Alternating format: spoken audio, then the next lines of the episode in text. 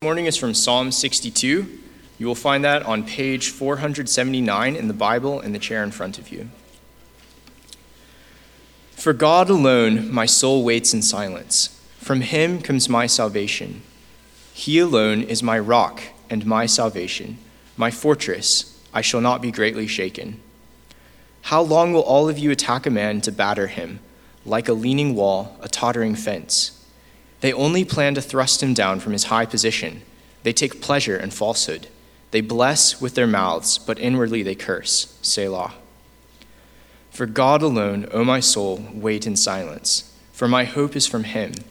He only is my rock and my salvation, my fortress, I shall not be shaken. On God rests my salvation and my glory. My mighty rock, my refuge, is God. Trust in him at all times, O people. Pour out your heart before him. God is a refuge for us. Selah. Those of low estate are but a breath, those of high estate are a delusion. In the balances they go up. They are together lighter than a breath. Put no trust in extortion, set no vain hopes on robbery. If riches increase, set not your heart on them. Once God has spoken, twice have I heard this that power belongs to God and that to you, O Lord, belongs steadfast love. For you, will remend, for you will render to a man according to his work. This is the word of the Lord. Jacob.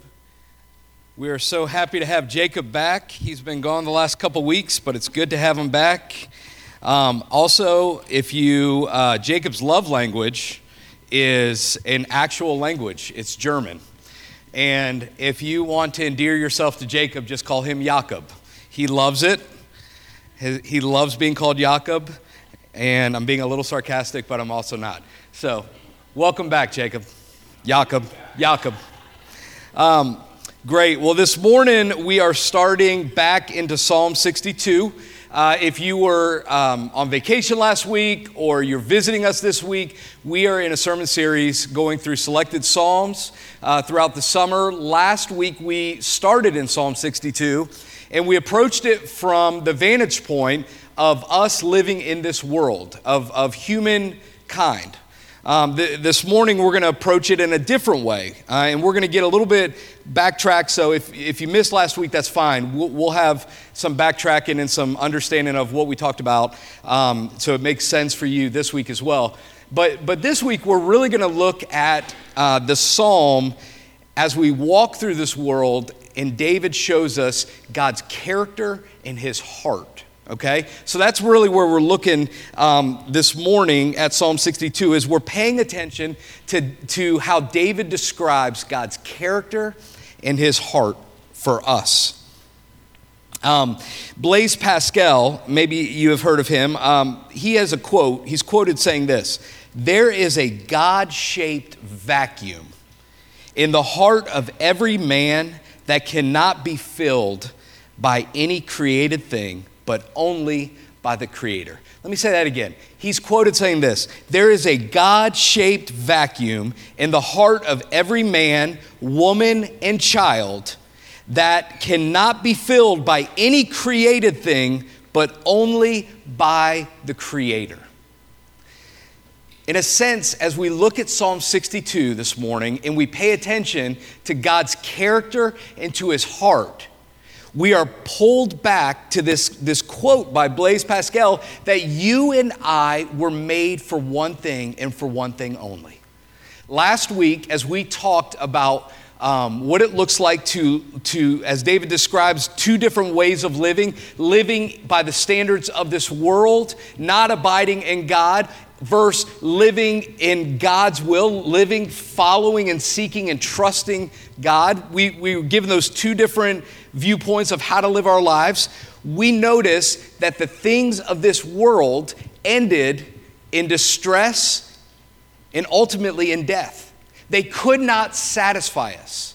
As, as we live by the standards of this world, that teaches us to grow our power, to grow our possessions, to grow our brand because we're living for today in the good of one person, me, myself, and I.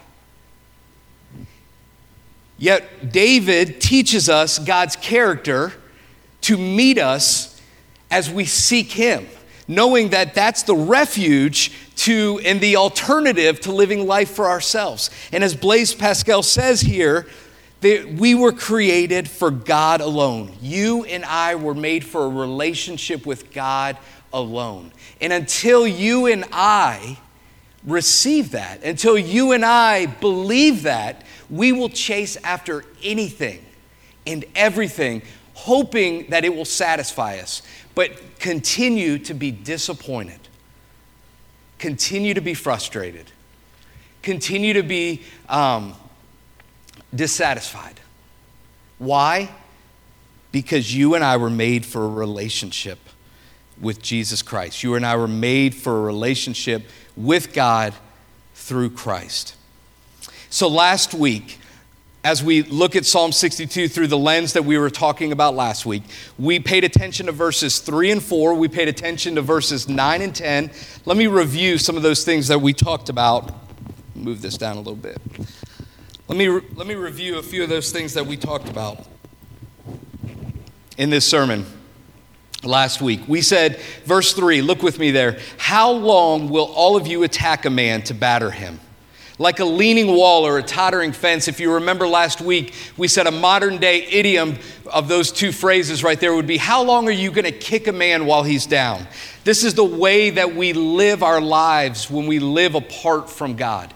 This is the way we live our lives when we are living by the world's standard, gaining power, pres- uh, uh, possessions, um, when, we're, when we're building, as we said, our brand, we, we confront this and we live like this. How long will you attack a man? Will you kick him when he's down? The, they only plan to thrust him down from his high position. They take pleasure in falsehood. They bless with their mouths, but inwardly they curse. Look at verse 9 and 10. Those of low estate are but a breath, those of high estate are a delusion. Remember, we talked about we are meaningless until someone that has meaning gives us value and identity. And that someone is God, our Creator. Apart from Him, we are but a breath. Our high estate, the, the power and the, the, the, the place that we think we've built, and the power that we hold, and the, and the authority that we think we have in this world are, are but a delusion. In the balances, they go up, and together they're lighter than a breath. So put no trust in extortion, set no vain hopes in robbery. If riches increase, set not your heart on them. The world that we live in, and living by the world's standards and living apart from God, will leave us restless, helpless, hopeless and without satisfaction.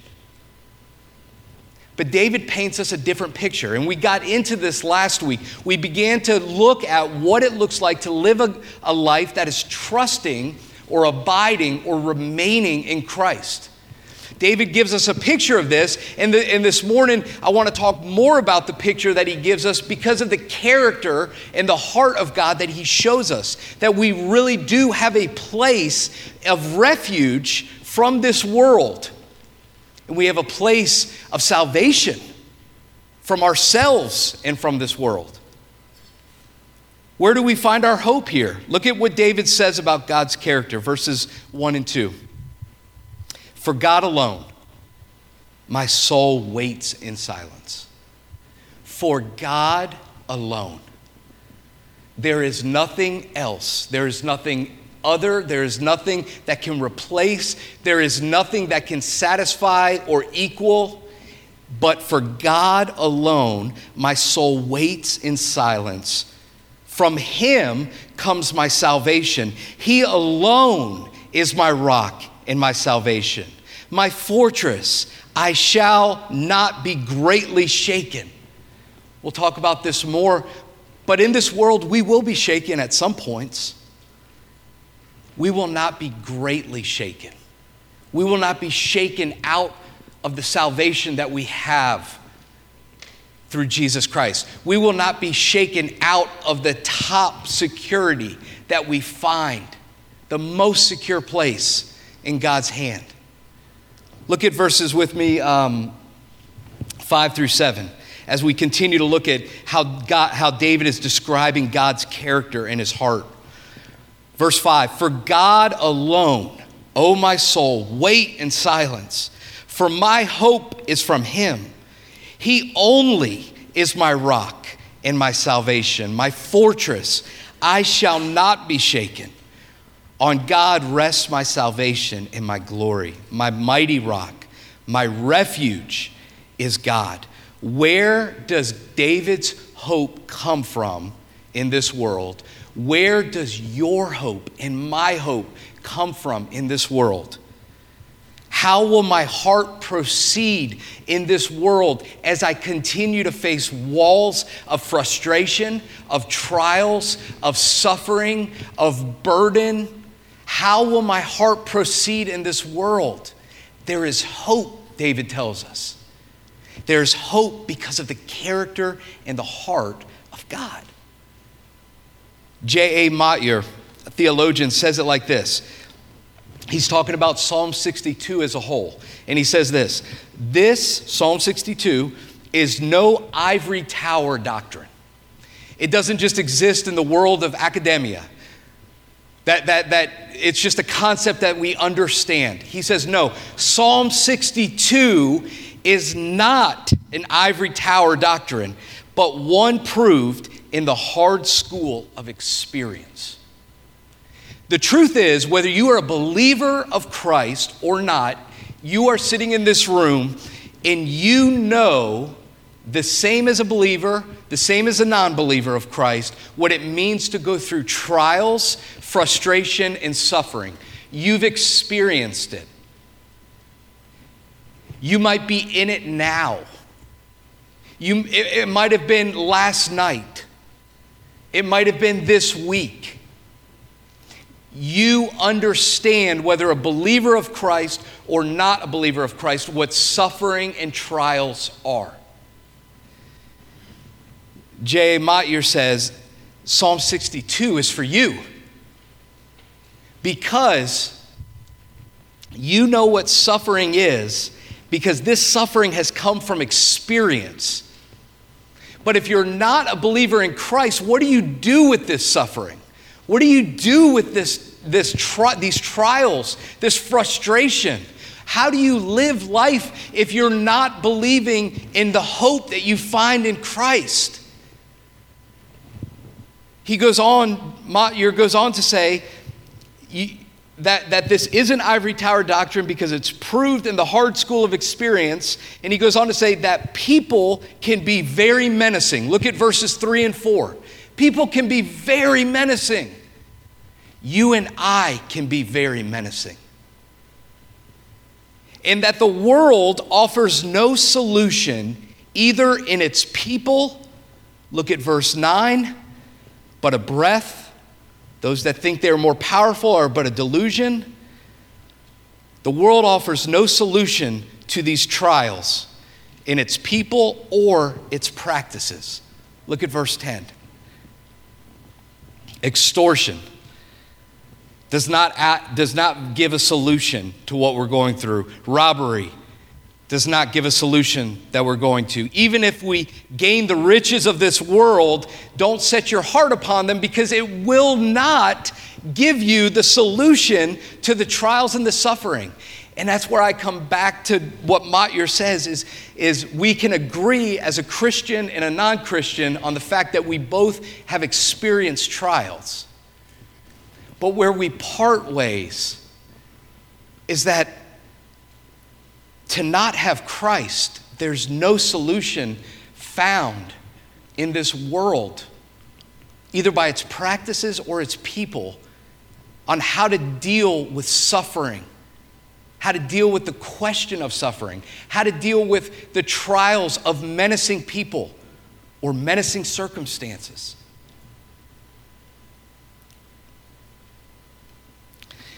But David lays out for us in Psalm 62 that there is a way in Christ.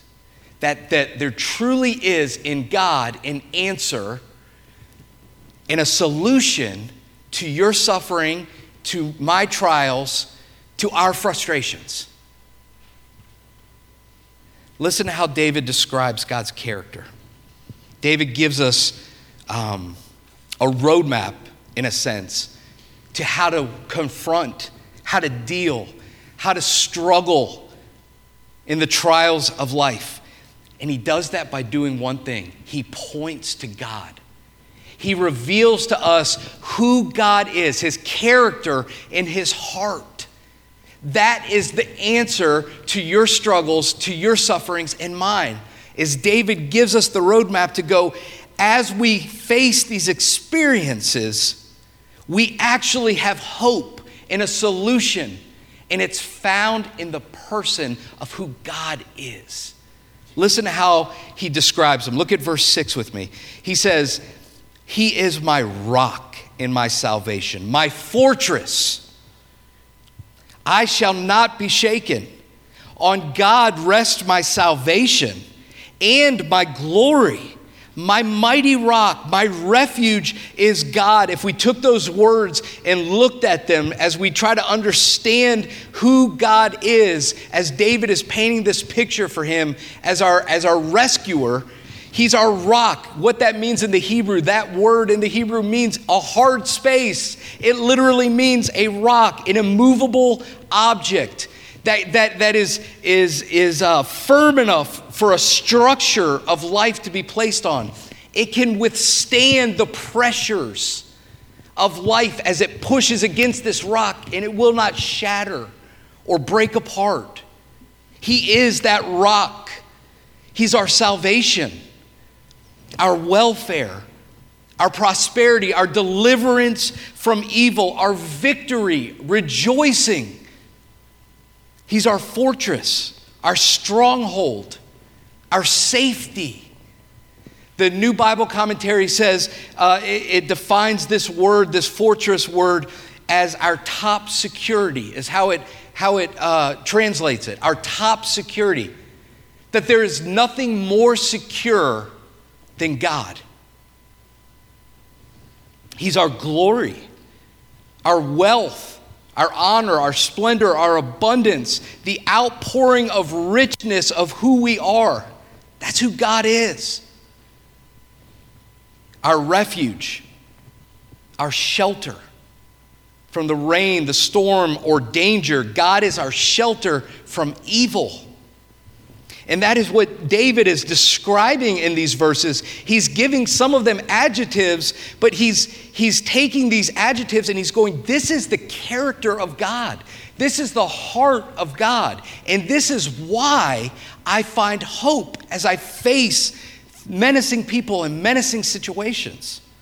The Gospel, uh, Gospel Transformation Bible says this about these words rock and salvation and fortress, glory, refuge. It, it looks at these words and it says this These words describe the character and the heart of God.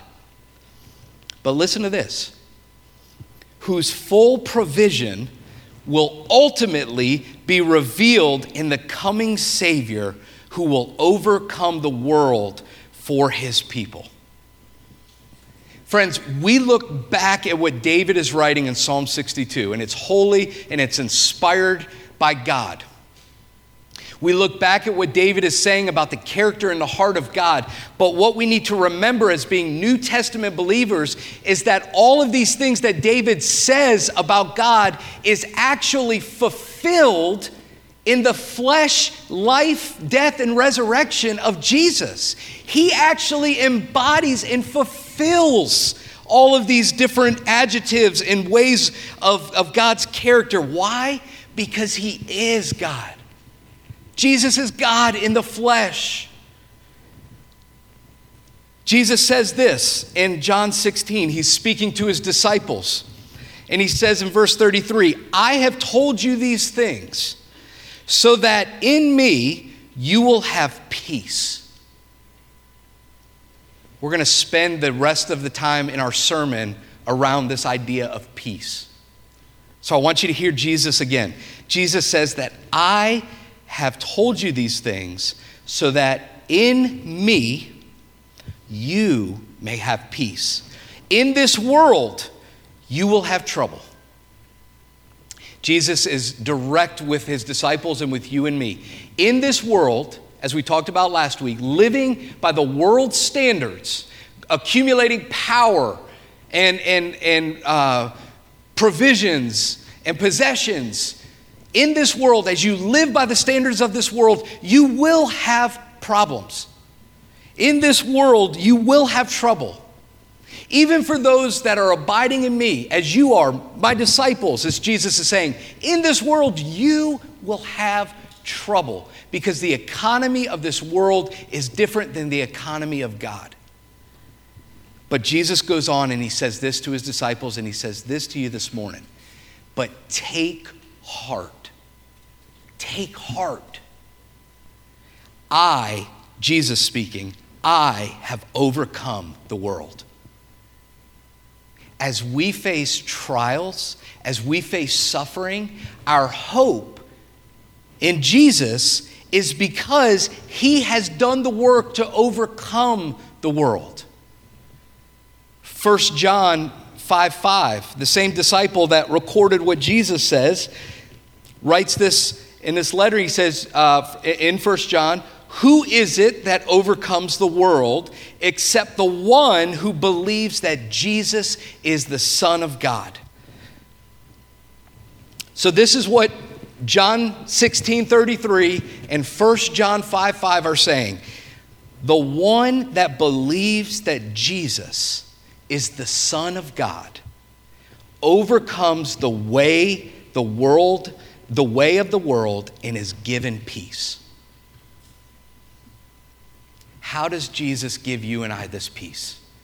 As we trust in Christ, we are given this peace. That's what Jesus says. I've told you these things that you may have peace. Peace in this world. Why? Because this world is going to is going to be trouble for you. But take heart, I've overcome it. Have my peace. As we trust in Christ, we are given this peace because as, as we read in the Gospel Transformation Bible, the character and heart of God, whose full provision will ultimately be revealed in the coming Savior, who will overcome the world for his people. God has worked for you, his people. He has worked in a way of sending his Son in the flesh putting on skin, coming into this world, being criticized, abused, uh, being treated as we talked about what in this world, the standards of this world apart from God, yet without sin. In order to be a substitute for you and me so that we can overcome this world and have eternal life, right relationship with God forever that we could be taken out of this world to be given salvation and forgiveness. Those that believe in Jesus, in the work of Christ, are given this peace because Jesus has become our rock. Those words, those adjectives that David describes God, listen how Jesus has fulfilled those. Jesus has become our rock. Our lives are built upon His victory over sin and death. He is our rock. He is the firm foundation for your life to actually be built upon. Your life cannot be shaken and break up the rock that, that your life is situated on in Christ. You have a firm and steady foundation because He's overcome evil. He, Jesus has become our salvation. He has delivered us from evil. He lived the life that you and I could not live and died the death that you and I deserved and then conquered sin and death as He rose. He has given you salvation and now lives to represent you. He has become our fortress. He protects us and keeps us safe. As I said before, the top security. There is nowhere more secure than in the hand of God. And he has told us in the book of Romans through Paul that God, Paul says, he will never let go of you. There's nothing that can snatch you from his hands. God is in control and you are secure forever. He's become our refuge. He is the shelter from the evil storm. He is where you, your heart and my heart are able to go and be cared for, be nurtured, be, be safe. And finally, He is our glory.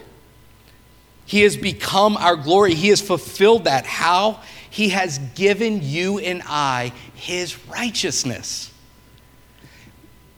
The right relationship between God the Father and God the Son belongs to you now if you are in Christ. There's no exam to get in, it's by faith alone. He gives you His glory. You are now a prince to the king, a, a princess to the king. You belong to him. He, you, you are his.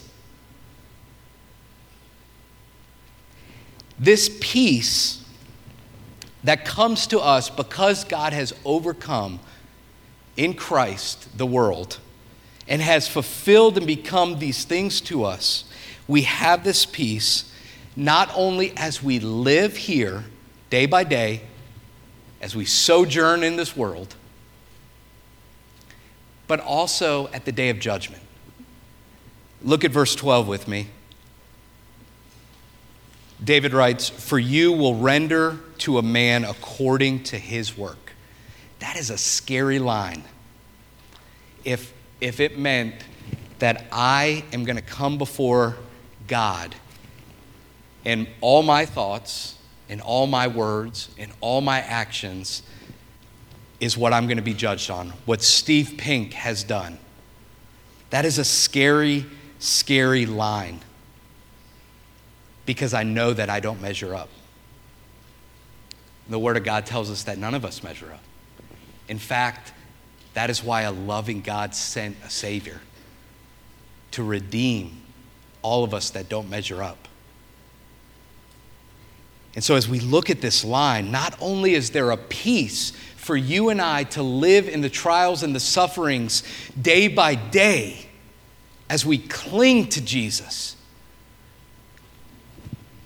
but we are also provided with peace as we stand before God in judgment because, as David writes, for you will render to a man according to his work. For those that are in Jesus, for those that have trusted Jesus, have believed upon Jesus with their lives. You are no longer standing before God with according to your work. You're instead standing before God according to his work, to Jesus' work. What Jesus has accomplished, overcoming the world, defeating sin and death you are now represented and you are judged according to Jesus' work. That is great news for those of us that trust Jesus. That peace comes to us as even we leave this world and go into the next world because Jesus' character and love for us we are no longer our own. We are purchased with a price by the blood of Christ. And that blood of Christ has given us peace. And we are represented according to his work. And so I want to close with, with verse 8 a bit of what do we do with this information. David says in verse 8, trust in the Lord. He says, trust in him at all times O people. Pour out your heart before him. God is a refuge for us. If you remember the tenor of this psalm, there is maliciousness happening. There, he, he is being attacked. He is trying, he is, he is being trying uh, to be cut down by others. The others are making a, a, stab at him to pull him down. They're plotting against him the, the trials, the suffering, the temptations that he's going through. And he's saying, even in the midst of that, friends, listen, trust in him at all times. Pour out your hearts before him. God is a refuge for us. Bring all that you know of yourself to Him. Bring all that you know of God, bring all that you know of yourself to all that you know of God. Pour yourself out to Him. He is able. I want to close with Philippians 4. Paul writes this, and it's applicable to David as he's teaching us, but it's also applicable to our lives as we think through trusting God, as David is teaching us, in a world of suffering, in a world of pain, in a world of trials. Listen to what Paul says in Philippians 4 6 and 7. Do not be anxious about anything, but in everything, through prayer and petition, present your request to God. And the peace of God, the peace of God, which transcends all understanding, will guard your heart and mind in Christ Jesus. Verse 7 in the ESV says, And the peace of God, instead of saying, saying which transcends all understanding, the ESV says, which surpasses all understanding.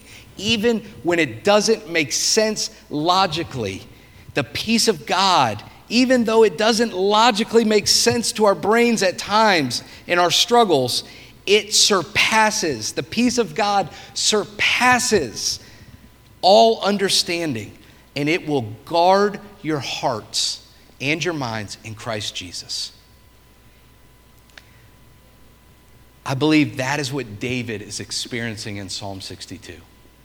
I pray that you will experience this same character and heart that God has presented to David and he presents to you, even in the midst of your suffering, your pain. Pour yourself out to him. As David says in verse 8, trust in him at all times. He is trustworthy. He has overcome the world. He is for you. He loves you. You belong to Him. And the peace of God, which surpasses all understanding, will guard your hearts and your mind in Christ Jesus. Let's pray. Lord, we are grateful for this morning. We're grateful for this psalm. Grateful for, Lord, how you speak to me in this psalm. Um, as Lord, I am number one in line who needs to hear this sermon. Lord, I'm thankful for those that are in this room that are struggling well, that are clinging to you in their trials, in their suffering. I pray, Lord, that you would show all, all of us, friends in this room, all your sons and daughters, Lord, where hope is found, and that is in you. And Lord, I pray that we would not turn to the left or to the right from the reality that you are a loving God, that our worrying will never take the place of the peace that you give to us in our trials. And I pray, Lord, that we would trust you. You are good to us. And we pray this in Christ's name. Amen.